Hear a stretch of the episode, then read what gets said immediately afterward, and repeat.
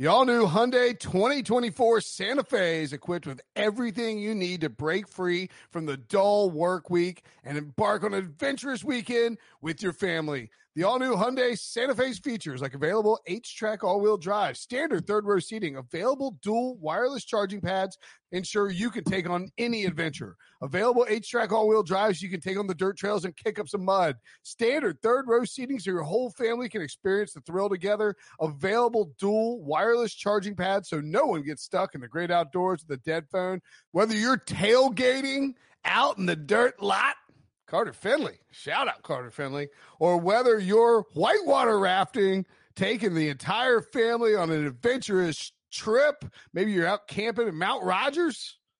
I used to go as a kid. Wish my parents had a Hyundai Santa Fe. The Hyundai Santa Fe is perfect for your family outing. Learn more about the all new Hyundai Santa Fe at HyundaiUSA.com. Call 562 314 4603 for complete details.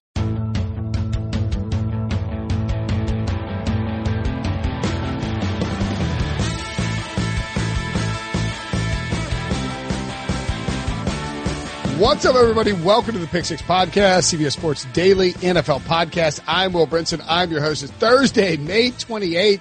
The days just keep ticking along, and uh, you should have a daily NFL podcast by your side in these harrowing times. Download, subscribe, rate, and review. Leave a five star review if you want to ask a question, if you got a complaint about a show, uh, or if you want to talk about, um, if you want to ask us a question about a team, a player, uh, I don't know, like what, like John Breech's, uh, you know, swaddling methods, whatever you want to ask us, we will answer it. Leave it as a five star review. Uh, also make sure to join our Facebook group.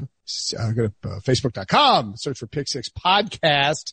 On today's show, Chris Trapasso joining us, Traps, to talk about second year players who could make the leap, as it were. Uh, you know, I know that, like, all right, so, so Traps, um, the, the leap, like, I like the phrase the leap I do know, like it is. Do we feel like? Do we feel like it's a uh, a generally acceptable? Like, is it is it a uh, universal? Is it a phrase that everyone can use, or did because I know like NFL.com did the leap before, but I feel like the leap should be uh, universal intellectual property.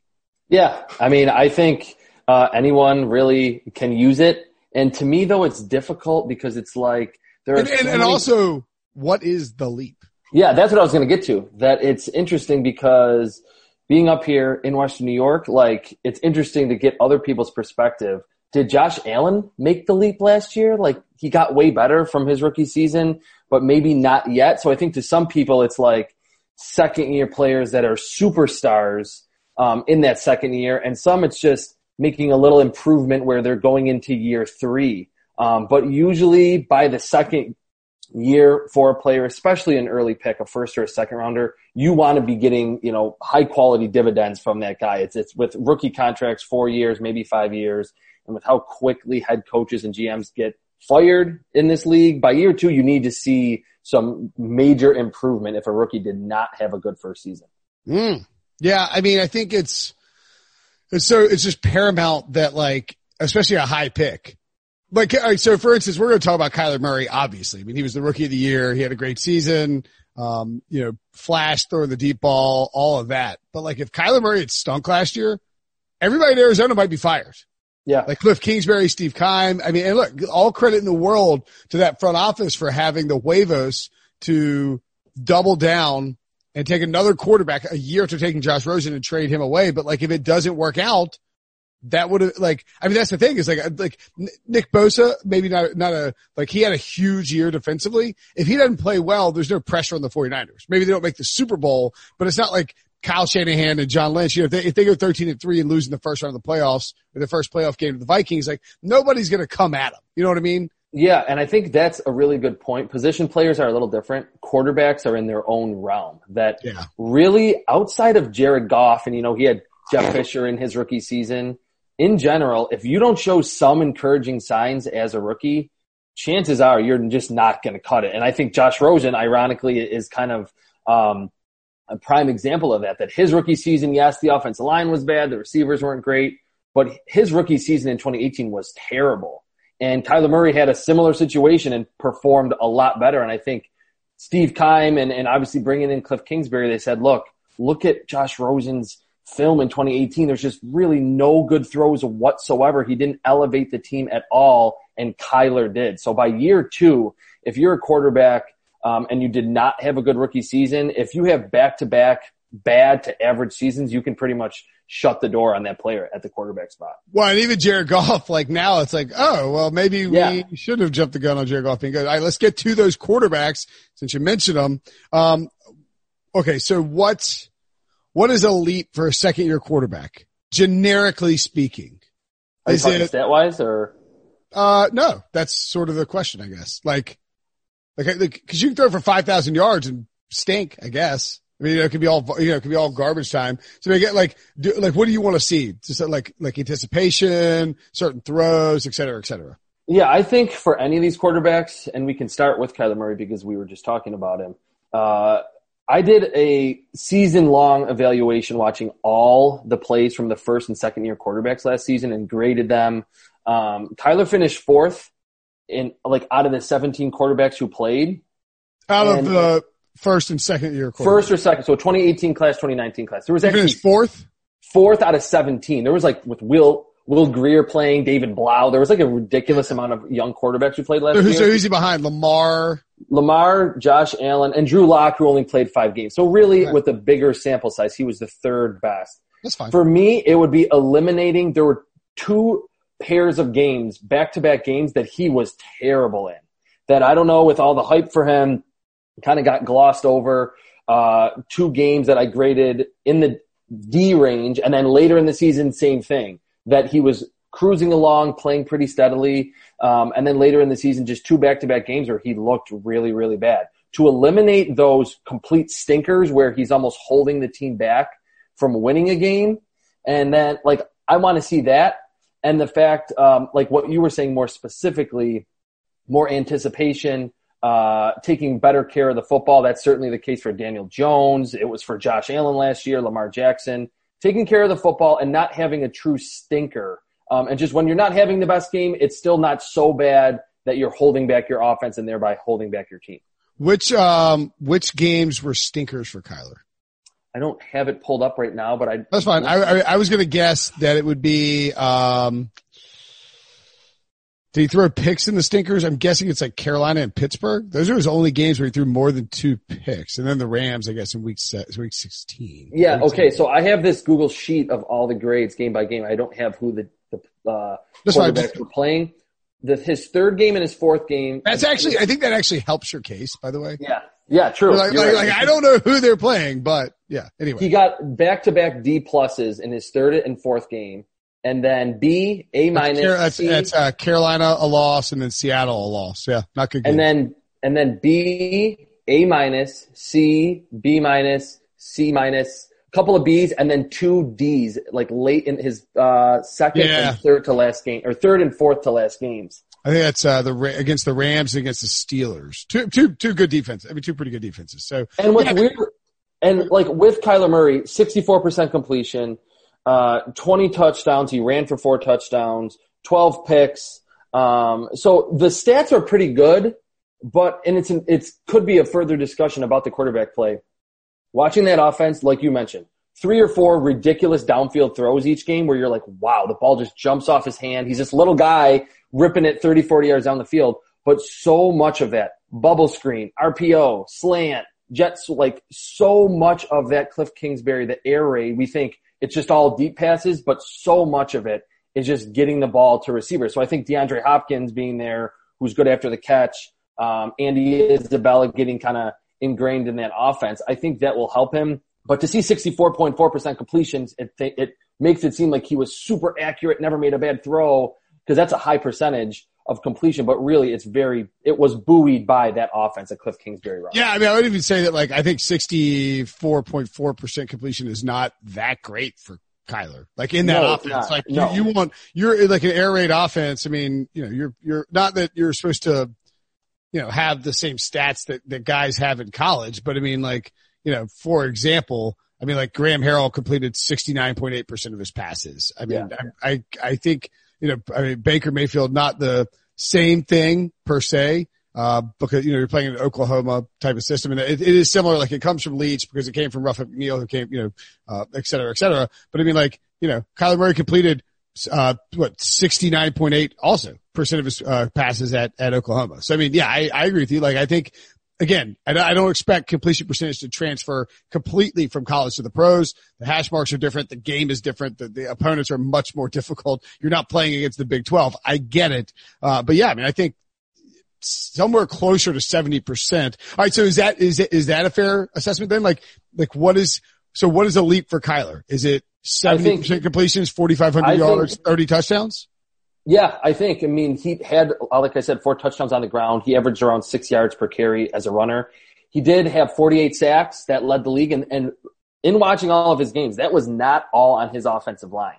First read, then he would get to the second read, and then he would just kind of run around like Johnny Manziel at Texas A&M. Uh, ran into a lot of pressure as well. I think 66 to 68% completion, uh, 30, 35 total touchdowns and get that yards per attempt up over seven, 6.9 last year with mm. how many deep shots you're taking and how much YAC there is. He shouldn't be under seven yards per attempt.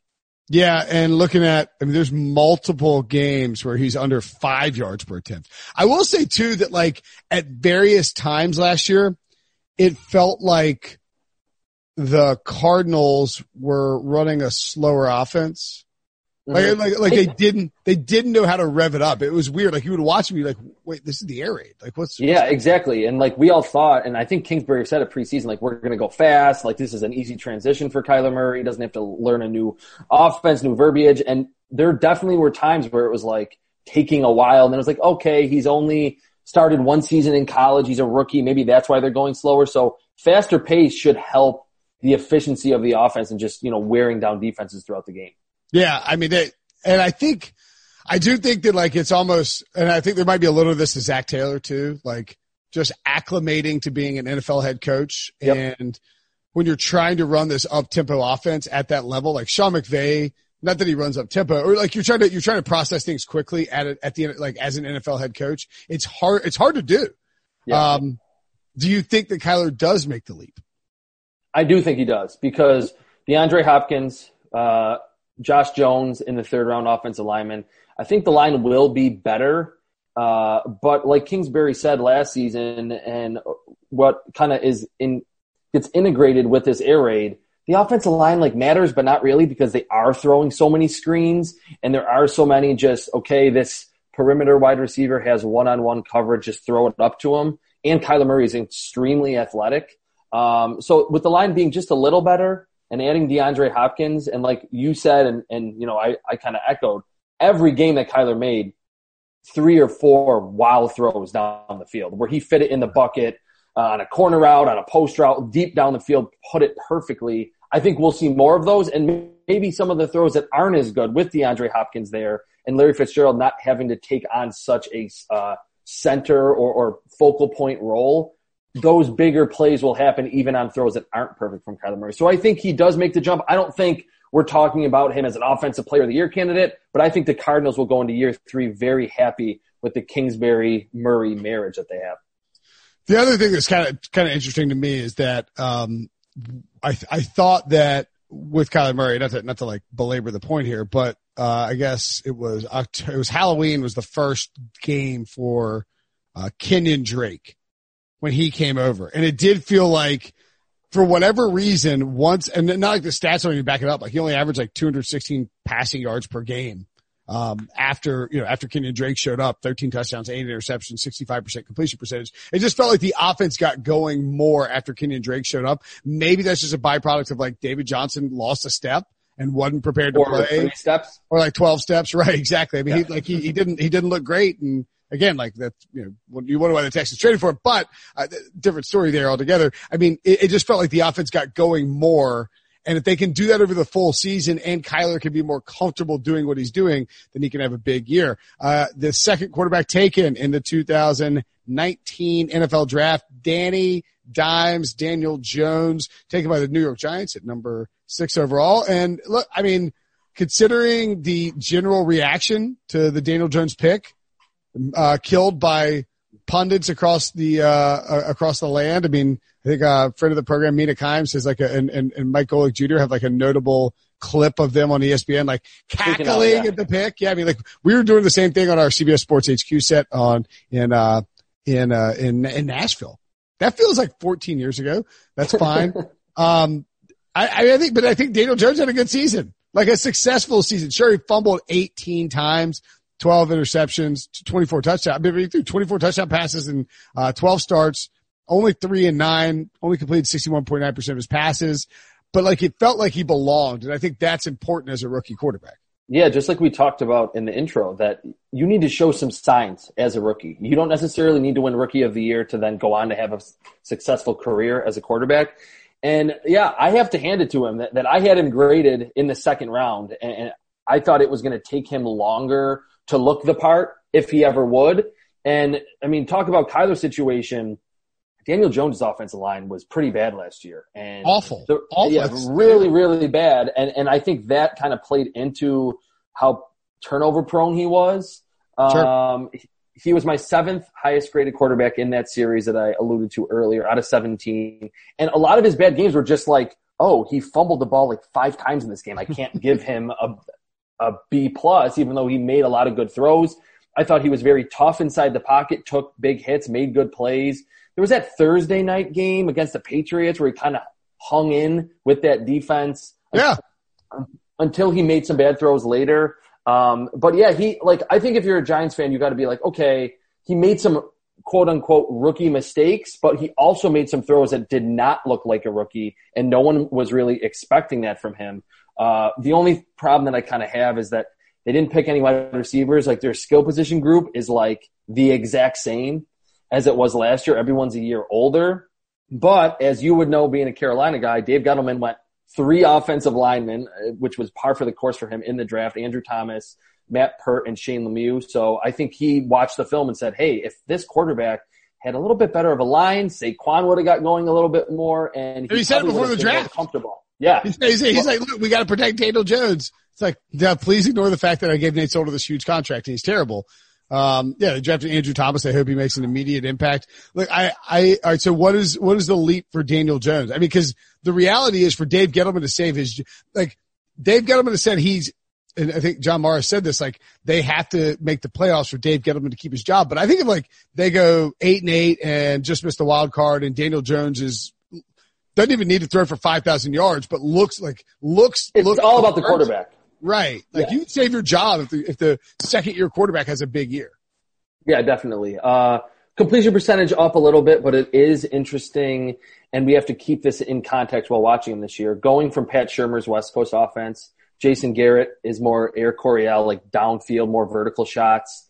Um, so I think we'll see that from him, but it makes sense in that coming out of Duke, I thought Daniel Jones, he has to be in a West Coast offense, throw it short, get it out quick, quick release he made a lot of good throws down the field last year. And that watching him progress in his first season, every game I was like, oh, there's another good throw down the field. There's this game had four or five good throws, 20 plus yards down the field. So if Jason Garrett's like, hey man, let it rip. I don't think we need to see this gigantic skyrocket in his completion percentage. Um, but just don't make as many bad decisions and take better care of the football inside the pocket. He was just, when he got sacked, it felt like every time he was going to fumble the football. I mean, he had, he had like, in the second half of the season, he had three monster games. Yeah. Like the loss to Detroit, uh, complete 69 or 68% of his passes, 322 yards, four touchdowns.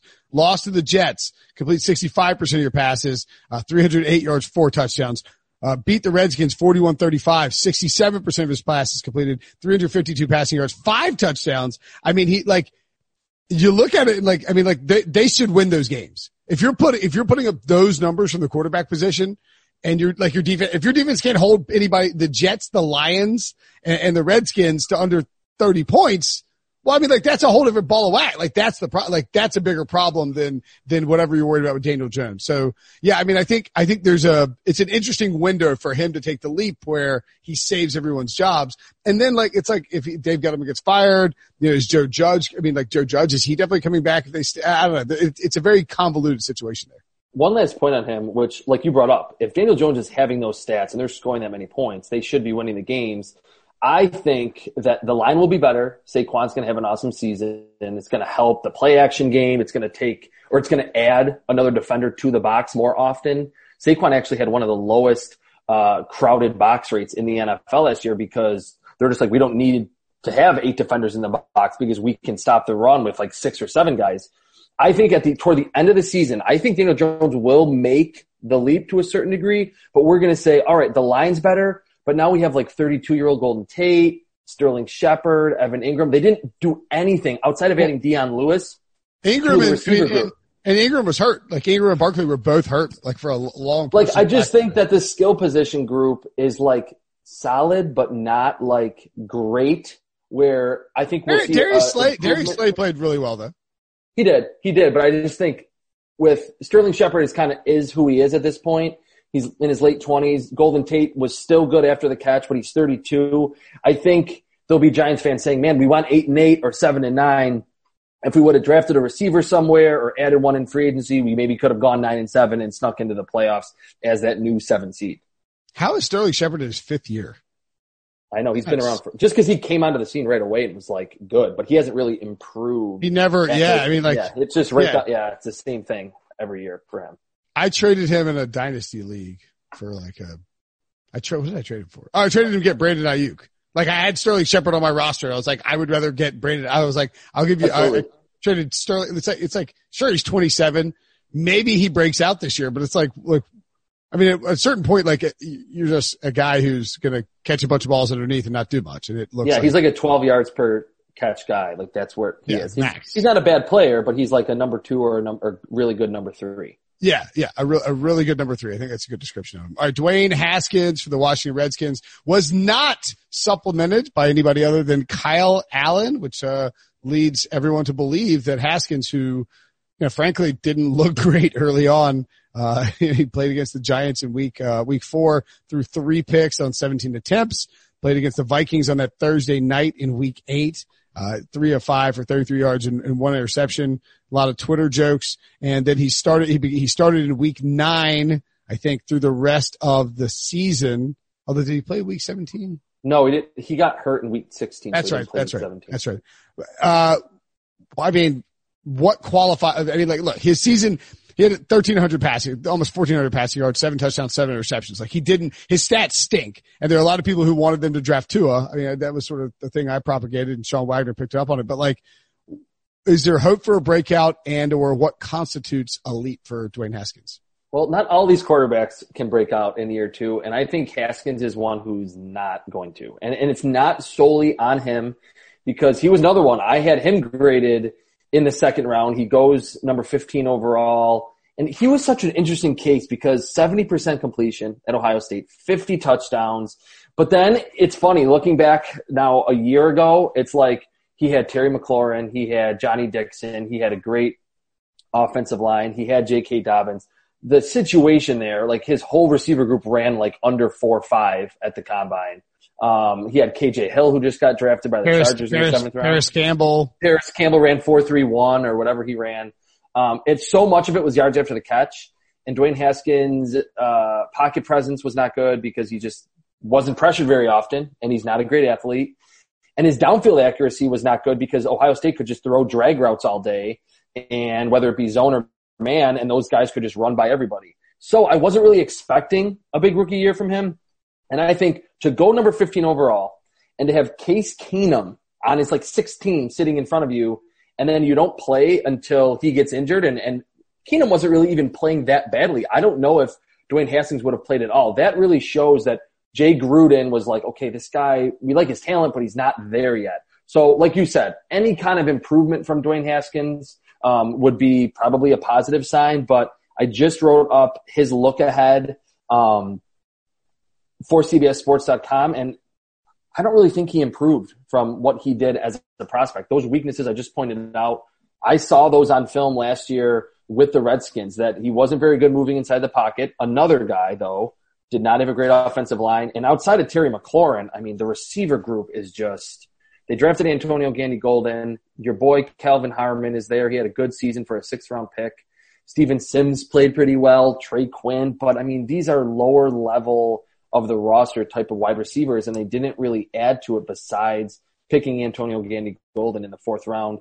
Um, even their offensive line isn't very good. They traded away Trent Williams, so like the situation, I just don't think is very good, and that he's going to be pressured, and teams are going to really blanket Terry McLaurin, and then after that, he doesn't have a lot of playmakers. Except for Kelvin Harmon, my guy. Um, was wrong on that. What are you gonna do? Uh, no, actually Kelvin Harmon played pretty well once, uh, once Dwayne Haskins got uh, under center. I mean, I, I think there's like a pathway. So here, so here's the, here's the, for me, the breakout for Dwayne Haskins isn't like 4,000 passing yards and no. an MVP season. Like, I think Haskins plays well enough that like the, if, if this is what a breakout would look like is Haskins plays well enough that the Redskins don't even contemplate taking a quarterback in the draft. Yep, that'll be it. I agree. And, and, like, like people are like, nobody's like, no, nobody's talking about Washington, like, you know, trading up to get Trevor Lawrence or tanking for Trevor. They're like, no, they got a guy, they got their guy. Like he's showing it, he's flashing it. Sure, they're not winning games or whatever, but, but they're playing well. I mean, like, I think there's a path to the Redskins going, like, not like, the, not, they're not going to do what the Panthers did in 2011, um, where Cam, you know, set records. I don't think the volume's going to be there, uh, for, for Dwayne Haskins, but I do think there's a path for them to go like six and 10 and, you know, Dwayne Haskins to throw for 3,800 yards and 20 touchdowns. And all of a sudden people are like, all right, like we got a little something we're cooking with here. And that's, that's like Cam, Cam set records and he threw for 4,000 passing yards and, and 21 touchdowns. So of course he ran the ball as well, 706 rushing yards and 14 rushing touchdowns. But like, I, I think like Haskins won't do that, but I do think there's a path to a, a breakout that, that leads them to not draft anyone else. Yeah, and I just talked about all the uh, you know additions that the Redskins didn't make or failed to do. I really like the addition of Scott Turner. Speaking of the Panthers, their yeah. young offensive coordinator, Norv Turner's uh, son, in that he got like an audition the last four games with the Panthers last year, and had Kyle Allen and Will Grier starting for him, and the whole offense. Because I watched both those guys with that project, it was so yards after the catch based. It was so many quick throws similar to what Dwayne Haskins did at Ohio State. I think he's good at getting through his progressions and he has a pretty quick release and he's accurate short and intermediate level. So if they're just like featuring Terry McLaurin like they did DJ Moore last year, occasionally getting it to Steven Sims, Trey Quinn, Antonio Gibson, the uh, rookie running back, wide receiver out of Memphis, that's where I think Dwayne Haskins won't be pressured as much. He won't have to move inside the pocket and he won't have to try to place it perfectly down the field where he's not really good in those scenarios. So Scott Turner might be the most important uh, yeah. element of Dwayne Haskins moving forward. Yeah, I mean, look, they they were running an offense. When, I mean, by the time that Dwayne Haskins got in there, Bill Callahan was was was you know was like was running an offense that was from the Stone Age, and it's it's not yeah. it's not fair to judge Haskins on that. All right, mm-hmm. uh, two more guys in the quarterback group: Drew Lock Whoo, Drew Lock has some players around him. Is uh, were, were you a Drew Lock guy before the draft? And do you think a breakout is coming? Ah. I was. He was my number one quarterback over ah. Kyler. And a big ahead of Kyler. That, ahead of Kyler. And a big reason for that was I'm a huge proponent of quarterback prospects that have a lot of experience. That I just think three, four years, even if you're if you're in the Big 12, if you're in the SEC, wherever you are, seeing different coverages, playing in more raucous environments. Uh, I think that is invaluable. So he was like a four year starter at Missouri, and Kyler played one season. So I think he was more ready from just all those things that I just laid out. I loved his arm strength. Yeah, there were some bad throws, like the inaccuracy was there, but he kind of had that true gunslinger mentality where he could throw a pick six uh, on a sideline route on one series, and then like the next drive, throw the exact same route and zip it through a tight window at Missouri. So like I, I liked his mental makeup too. Um, and it was interesting that Vic Fangio early in the season last year, or before the season, said he's a thrower of the football. He's not really a quarterback. Like he he kind of just like threw him under the bus right away. It was not it was not a compliment. that is. And I was thinking, I'm like, this is an older head coach. Is he going to make him sit for a couple years? Is he not going to like that he was in the shotgun all the time? And then like because the quarterback play was so bad in Denver, they're just like, okay, we need to play Drew Lock now.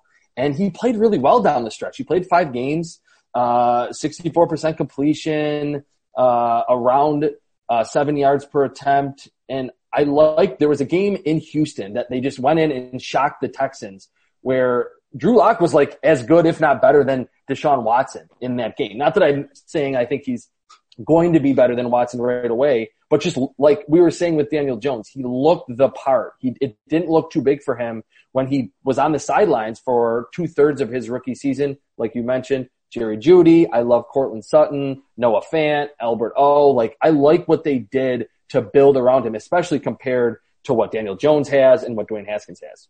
Yeah, only five games. So there's a lot like exactly. I would be the the one thing I would be concerned about in projecting a breakout here is like it's it and look he's he was your number one ranked guy, so you should continue to project that breakout. But my my concern would be that like everybody's sort of on the Drew Lock bandwagon yeah. now. They're like, oh, the Broncos are going to be great. It's like, eh, I mean, like they could be, they could stink. I mean, you know, Drew Lock could be like a guy who struggles as a full-time starter in a weird all season. I mean, like it's, that's not, that's not out of the question at all. I mean, I do think the addition of Pat Shurmur is sort of flying under the radar. You know, Pat Shurmur's a punching bag because he stunk as, you know, Giants head coach. He stunk as the Browns head coach, but he's a good offensive coordinator and he gets a lot out of quarterbacks. And if like Drew Lock feels like the type of, like you could see him having a, I don't know if this is a compliment or an insult, but like you could feel like he could have like a Case Keenum.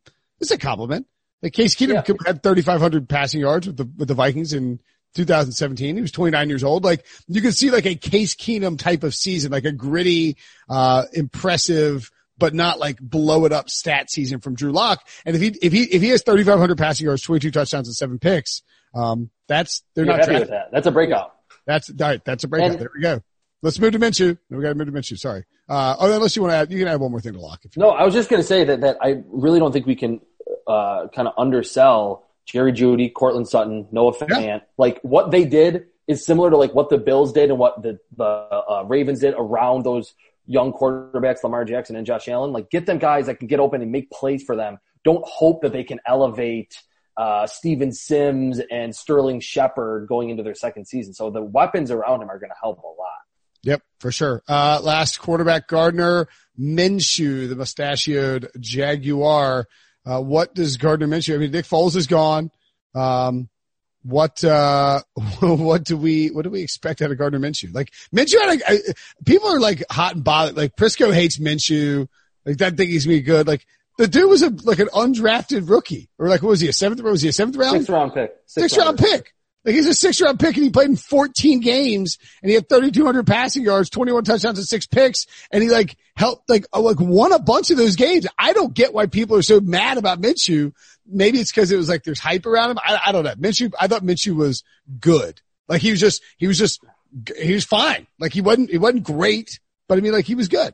There were game or most of Gardner Minshew's season he did not look anything like a six round pick. Who again, I mean, he only started one season in that Mike Leach offense at Washington State.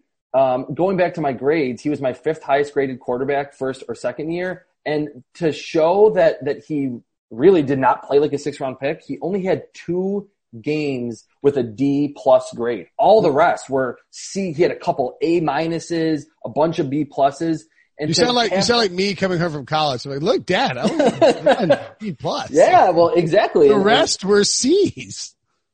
But I think for maybe for you, if you were going into college as this, you know, esteemed student, that would be uh, viewed as fair, fair, fair. You know, why do you have these D's? You shouldn't be getting any B pluses. But for Gardner Minshew, it was like if this guy can just like not look like the worst quarterback in the league, it'd be a win for the Jaguars. And every week, it's like he looks like he belongs more than Daniel Jones. Well, he only, did. he only played because Foles got hurt against the the Chiefs.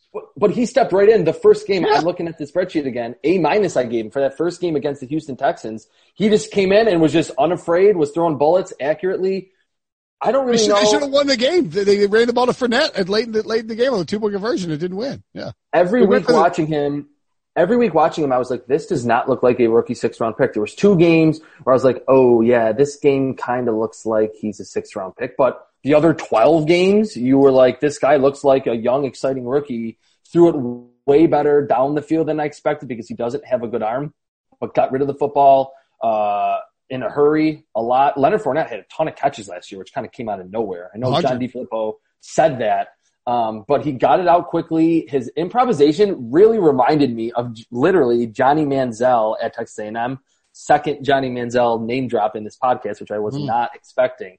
Um, so yeah, he just needs to kind of do what he did last year. Um, he had good connections with his wide receivers. Uh, they added Laviska Shenault in the draft. I think that's going to really help because he's awesome after the catch. Um, there were a few times that he kind of overextended plays and tried to do too much, and he's not a great athlete, um, but he made good decisions. Um, he kind of looks like a modern day quarterback. Spread it out, get it to your receivers in a hurry. Don't let the pass rush get to you, and then occasionally hit the big play down the field, and he did that. Yeah, and uh, as you mentioned, Laviska Shenault's there. Um, you know, DJ Chark, top 100 player. Well. Yeah, DJ Chark's good. Yeah, he did. Uh, but uh, Dede Westbrook, they added Chris Thompson, which doesn't seem like a big deal. But Jay Gruden, I think uh, you go back to the offensive coordinator. It's a now that's one of the things you got to worry about. You know, you praise Pat Shurmur, you praise Jay Gruden. I mean, like I, I'm saying, I do but it is a shortened off season. It is a young quarterback. You are learning a new offense. Sort of wonder, like, was Gardner Minshew's time bouncing, like moving from Bama to Washington State, transferring like that, having to learn new offenses in shortened time zone, in certain time periods. Does that help him, uh, this off season? Jay Gruden makes things easy for quarterbacks and has had success as an OC. So I, I mean, I like, I like Minshew's chance, uh, chances of mm-hmm. being better than people expect. All right. Coming up after the break, we'll tell you which defensive players and maybe which tight ends, and maybe which, yeah, maybe defensive players and tight ends. We'll take a leap next year. The perfect combination of versatile athleisure and training apparel has arrived. Thanks to the visionary minds of New Balance, Clutch Athletics, and Rich Paul, the designs reflect the heart of the athlete and the spirit of the community. With rising defensive stars Will Anderson and Chase Young on the roster, Clutch Athletics brings the best innovative gear to all athletes, giving them style and performance on and off the field. Learn more and purchase Clutch Athletics at NewBalance.com. Robert Half research indicates 9 out of 10 hiring managers are having difficulty hiring. If you have open roles, chances are you're feeling this too. That's why you need Robert Half. Our specialized recruiting professionals engage with our proprietary AI to connect businesses of all sizes with highly skilled talent in finance and accounting, technology, marketing and creative, legal, and administrative and customer support. At Robert Half, we know talent. Visit RobertHalf.com today. Okay, so Nick Bosa, he's pretty good. I don't know that Nick Bosa can take a leap. He can't. He already did. Right like away. he like he just leapt out of the box. Mm-hmm. I mean, I guess he, I mean, he could go for like 16 sacks, but I mean, like he was in the defensive player of the year conversation last year. So like if oh, he yeah. wins defensive player of the year this year, I guess that's a leap technically, but I think it would be cheating to say that Nick Bosa could take a leap. Uh, Quinnen Williams though, number three overall, Clelin Ferrell, number four overall. Any chance one of those guys breaks out? I don't really see it. Um, wow. that, that, that Quinnen Williams is kind of the cautionary tale of, which we talked about with the quarterbacks earlier, one year of elite production – and I mean, I don't blame him for leaving Alabama early after the season that he had sure. in 2018. But it's like, was that just a flash in the pan? Was it just a, a easier uh, slate of interior blockers in the SEC? I mean, he looked like he had everything that you would want. But again, too, a lot of Alabama interior defensive linemen can like just dominate with their strength. And then they come into the NFL. it's like, oh, they're, they're good run defenders, but pass rushing is not really there. Uh, he only had, I think, like two and a half sacks. Like he just didn't really. I, I think any Jets fan would tell you that they were disappointed yeah. uh, with his season. I, I, I don't really, I can't really see, you know, based on his rookie year, like what he did to have encouraging signs going into year two. Okay. Um, Clelin Ferrell. Yeah. Kind of the same thing. I mean, it, it, was. I mean, he was overshadowed by Maxx Crosby there with the Raiders. Uh, yeah. he's he's a good, not great athlete. That kind of worries me. Um, I liked him more than most, but I wouldn't have certainly picked him at number four overall. Um, I could see it a little bit more from him because he's has better pass rushing moves, like a, a bigger arsenal. And if he maybe slimmed down, if he's a little quicker, I think that could help. Um, but Quinnen Williams, I mean, he was only 300 pounds. Like that's really where he's at. Like he can't really lose a ton of weight and still hold up on the inside. So of those two, I think Ferrell could make a leap, but I'm not expecting like a, a gigantic season from either of them. A uh, guy who could take a leap, in my opinion, and uh, you have him listed as a jump up, but not a big one. Devin White, uh, former LSU standout linebacker for the Tampa Bay Buccaneers, and more importantly, the last person to see me before I fell off a scooter in Nashville. Oh, really? That is I was, a very good fact. I was, I was interviewing Devin White, and in fact told him that I'd ridden over on a bird scooter for the interview He's like, I got to try that out. I was like, don't do it. They're crazy dangerous. Then left the interview and fell off the scooter. Like I was Wow. like like I hope I hope Devin White here. He's he's a good dude. Uh, loves horses. I think he loves horses, right? Yeah, yeah. Eric Berry's scared of horses. Devin White loves horses. I thought he had a good. He led the league in terms of fumble return yards and fumble return touchdowns. 121 and two. Four fumbles recovered. Had an interception. Five passes defense, three forced fumbles, 91 total tackles, two and a half sacks, five quarterback hits, and four tackles for a loss. There's some Roquan Smith to his game in terms of the complete, like he can put together a complete performance. Uh, second year in Todd Bowles system. I, I think, I think he can make a huge leap forward. Yeah, what's interesting about Devin White is that early, like September, October, and November, December for him were like two completely different players that missed a ton of tackles early on, had problems getting off blocks, which was a which those were his two biggest weaknesses I thought coming out of LSU. But athleticism, I mean, at the combine he tested through the roof. Yeah. He can run with tight ends. He made plays in coverage at LSU, and you saw that. I think he won Rookie of the Month um, for the either I want to say maybe both months, like of the season last year, uh, in November and December. Uh, he- he was really good down the stretch. So that is the encouraging sign that, that maybe things slowed down for him a little bit. Playing with Lavonte David, I think is a huge help. That defensive line is, is pretty underrated with Vita Vea, uh, Shaq Barrett. So I think, yeah, he could make a big leap. I'm still worried about the missed tackles because you love how quickly he can get to the football. But if consistently you're just not wrapping up and running backs are bouncing off you, that's just obviously uh, negative plays for you as a linebacker. But athleticism wise, physicality wise, and then the fact that he seemingly started to get it later in the season, that's where I think Devin White's going to make a jump. Okay. Uh, also on the list, Josh Allen, not the Bills quarterback, the Jaguars pass rusher. Uh, now they added K'Lavon Chaisson. Can, uh, can Josh Allen, I mean, I think Josh Allen had a case where not for Nick Bosa being awesome and the Jaguars being terrible to be the 2019 defensive rookie of the year. 10 and a half sacks as a rookie. Very impressive. Yeah, and I think that was all to it. I mean, beyond Nick Bosa, like even if Nick Bosa, I don't know, got injured or didn't play, it'd be like, we're not going to really give it to a player on a team that's really bad. And, and the Jaguars defense was pretty bad last year. And like you said, adding K'Lavon Chaisson to the outside and the kind of the book on him is that it might take him a little bit of time to acclimate, but teams are going to have to game plan to stop Chaisson too. And maybe it won't happen right away, but just to have that bookend edge rusher where teams aren't consistently double teaming Josh Allen, I think that'll be huge for him. He's big, he's strong, has good pass rushing moves, um, is a good run defender. So you're not going to only use him on like third downs and teams are passing on first and second down a lot.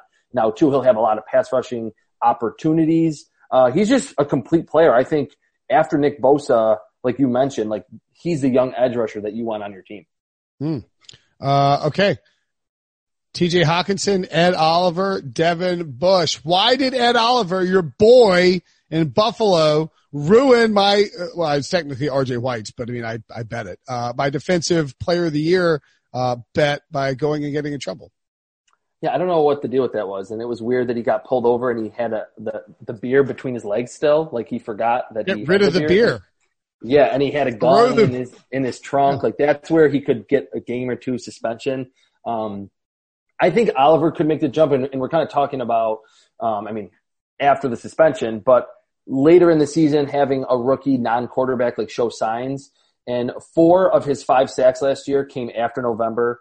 Four of his five tackles for loss after November. If you everyone watched that Dallas Cowboys game on Thanksgiving, uh, he was awesome against that really good interior offensive line for the Cowboys last season. Um, he only played like 54% of the snaps Yeah. last year because, Yeah. That was sort of like, you the- know, yeah. That Okay. like Sean McDermott likes to really rotate his defensive lineman, but he's a starter now. I mean, they brought in Quinton Jefferson, they brought in Vernon Butler, but Ed Oliver is not going to be behind Jordan Phillips anymore. He's going to be a starter, and he showed signs late in the season. And really, that he was my rookie of the year pick last year. I didn't factor in that he was going to be in such a heavy rotation, but I Sure. think he's going to be a, a, a quote unquote full time player. Pass rush ability. I mean, he had is- five, five sacks and from 50, it's like 53 or 54 or whatever it is percent of snaps. I mean, RJ and I were talking about that. I mean, like he did, he just wasn't, he was a halftime player. Like he Yeah. played half, half, half the games. Um, Devin Bush was outstanding the last year, right? Can he take another step forward? I think he can. He just he worries me a little bit more in coverage than Devin White. Um, if you look at their combines, they're like identical. Like they are Yep. freak athletes, even for the modern day linebacker spot. As a run defender, he's he's small, kind of stocky, but he's super physical. He'll take on blockers. Um, I think he's a better and more sure tackler than Devin White. Um, and he did make a few plays in coverage, but I think over the course of a season, when today as a linebacker, you're dropping into coverage a ton. And when it comes to reading what's behind you, not biting on play action, knowing where to be in your zone, he didn't do that a lot at Michigan. A lot of his plays were close to the line of scrimmage. That's the only reason why I don't see it as much for Devin Bush as I do for Devin White. But he'll make those splash plays behind the line of scrimmage. But the truly valuable plays in coverage, I just don't think he'll make as many of those as Devin White will in Tampa. Okay. Uh, all right. Let's look at a couple guys who are outside of the top 10 as we examine possible leaves. Uh, Brian Burns for Carolina. I mean, big, big season coming, you think? Yeah, I think so because he had what, seven and a half sacks last year. Didn't, and he was like, like at Oliver that he did not play 70, 80% of the snaps. Um, and the biggest thing with him at Florida State, everything that he did on the field. He had pass rushing moves. He's super bendy. He played 43% of the snaps. 43% of the snaps and still produced. He had everything that you would want from a pass rusher, but he was like 6'6", 238. I think he bulked up to 250 by the combine. The biggest thing for Brian Burns was just getting bigger and stronger. And even with this weird offseason, he's had time to do that. Watching a lot of Panthers game last year, watching those two, Kyle Allen and uh, Will Grier, I watched the defense. Burns flashed. Yeah, oh, yeah, I mean, he flashed, but it was just like there were times where he couldn't bull rush or he couldn't hold up against the run because he's so skinny. So I think a big leap's coming for him because they drafted all defensive players. They have a lot of youth on the defensive side. And I think we're going to see that he's one of the more complete young edge rushers too. He, he, will have everything. He'll check all the boxes now.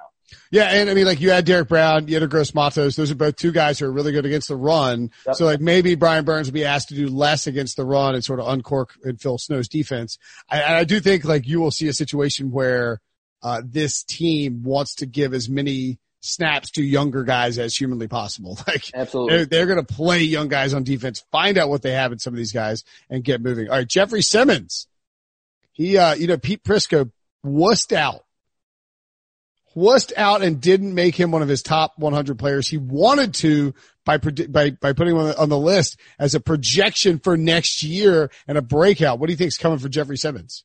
I think he's going to have a huge season because he's interesting. Going back to last draft season, he gets injured uh, early. He tore his ACL after in between in in the draft season.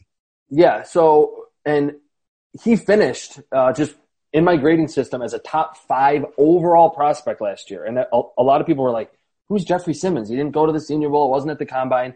Thirty tackles for loss in his last two years in the SEC, and for a prospect to tear his ACL and still go in the top 25, and when the Titans knew he's probably not going to play half the season, shows how highly they thought of him. And once he came into that defense toward the end of the year and in the playoffs, it was a completely different defense. I mean, even yeah. with Jurrell Casey there, he's big, he's very athletic, tons of pass rushing moves, and getting super specific. Some some defensive linemen have pass rushing moves, but they're not powerful. Like they they're moving their hands all over the place, but they're not really effective. Simmons has like lead pipes for Simmons hands, is a, for is, arms. Yeah, he's a monster. He's a dude. He's a dude. So I think having the full off season, fully recovered, the power, the pass rushing moves put together. Um, I think certainly Mike Vrabel knows what he's doing on the defensive side. Um, and he's just a complete player, not just an edge rusher or not just a pass rusher, not just a run defender. We're going to see him as a true three down interior defensive lineman that has a huge year. And Simmons didn't go to the combine because uh, an off-field issue, right? Mm-hmm. Yeah, I mean, also he was hurt too. Yeah, he had a um. So he was not invited to the combine. Like I wonder what he would have run in the in the forty because he's like 6'4", 300 pounds, but he's fast. For yeah, like I mean, like you know like you just wonder what he would have run. Like he, he ended up being a steal for the Titans where they got him. It, it, this it, he's I agree. I mean he could have if the Titans are not playing from behind and having to throw a bunch and like you know, aren't able to do uh, what they want in terms of, you know, defensive approach, he could have mm-hmm. an enormous season. How about uh, out of Marquise Brown, Juan Thornhill, and Chase Winovich, uh, a couple of guys you like to take the leap. What do you think about those guys? I'll go with Juan uh, Thornhill as the guy that I think is going to have the biggest leap. Uh, and I'm obviously kind of just reverting back to my thoughts when I scouted him. Crazy productive at Virginia. Insane combine, jumped through the roof inside Lucas Oil Stadium, ran like sub 4 4, somehow fell to the second round, had three picks last year, just looked the part of a, of a free safety prospect that can truly play the deep center field spot and range to the sideline. He tore his ACL right before the playoffs. I think he, I mean, certainly didn't matter for the Chiefs, but I think we would have seen him make big plays in those important games. He's a super athlete and he was super productive in college and in his rookie season. Um, hopefully, if he's fully healed from that ACL injury, um, I think we're going to be talking about him as one of the elite playmakers, not even just for young players, elite safety playmakers in the NFL. Okay, I love it. Um, I do worry a little bit about the bounce back from uh, from injury uh, and the guys who won't make a leap. Noah Fant, N'Keal Harry, Rashan Gary, and L.J. Collier. If N'Keal Harry doesn't do anything, and Deebo Samuel and A.J. Brown have big years, it's not a good look for Bill Belichick. Well, that's been the weirdest thing is that Bill Belichick is, you know, when it comes to uh, managing his roster, drafting, trading back, he's been outstanding. But his track record with wide receivers in the draft is like really bad for some reason. I don't know why. And the Harry pick last year was one of the biggest head scratchers because he's not a Patriots type wide receiver. He doesn't separate. He's not an underneath guy. I, I think I wrote after the draft last year, like, oh, maybe they're trying to kind of have some of Rob Gronkowski, just throw it up to him. But then it was like he didn't know how to learn the playbook. And I, I just don't think, I mean, obviously moving on from Tom Brady, I just don't think he's that type of wide receiver that Josh McDaniels likes either. Um, and you're right, there was a lot of other good wide receivers picked after him. With Noah Fant, it's what we talked about earlier with Drew Lock that there's Courtland Sutton, who I absolutely love. I think he's going to be a superstar starting this year. There's Jerry Jeudy. There's Albert O, like Drew Lock's old tight end at Missouri on that roster now as well. Um, I just don't know if there's going to be enough targets for him to go around. They have Melvin Gordon too, who's probably going to catch a fair amount of passes. Um, and he's more of a straight line speed guy than a make you miss tight end like a George Kittle. Um, so he'll be good, but I don't think we're going to see the leap from him being a first round tight end. Rashan Gary, I just didn't know why he was a first round pick. He's a crazy athlete, but just had shoulder surgery too. He just had shoulder surgery and he's posted some videos of like running through tires and this and that. It's like, that's what Rashan Gary looks good at, like off the field training. No pass rushing moves. Uh, he has Preston Smith and Za'Darius Smith in front of him. I, I don't know how he's going to get on the field. He always wants to be an edge rusher, but he should bulk up and play inside. He refuses to do that. And LJ Collier, eh, the Seahawks for the longest time under Dan, uh, John Schneider and Pete Carroll have always drafted like crazy athletes. And LJ Collier was not a good athlete. Yeah. And they picked him in the first round. He like tested terribly. I liked him on the field at TCU, but he could barely get on the field last year as a rookie. They're probably going to re-sign Clowney. I mean, I'm assuming at this uh, point. You don't think? I, I, I feel like I feel like if he was going back to Seattle, he would already gone. Personally, that's true. Well, either way, I, I just don't think Collier has the athleticism like when they drafted him, they're like, oh, he's kind of this Michael Bennett type that can play anywhere because he's taller and played inside outside, but he's not a great athlete. And if you weren't able in that Seahawks defense last year to get on the field, I don't know how you're just all of a sudden going to get on the field and, and, and be really good and make a leap in year two.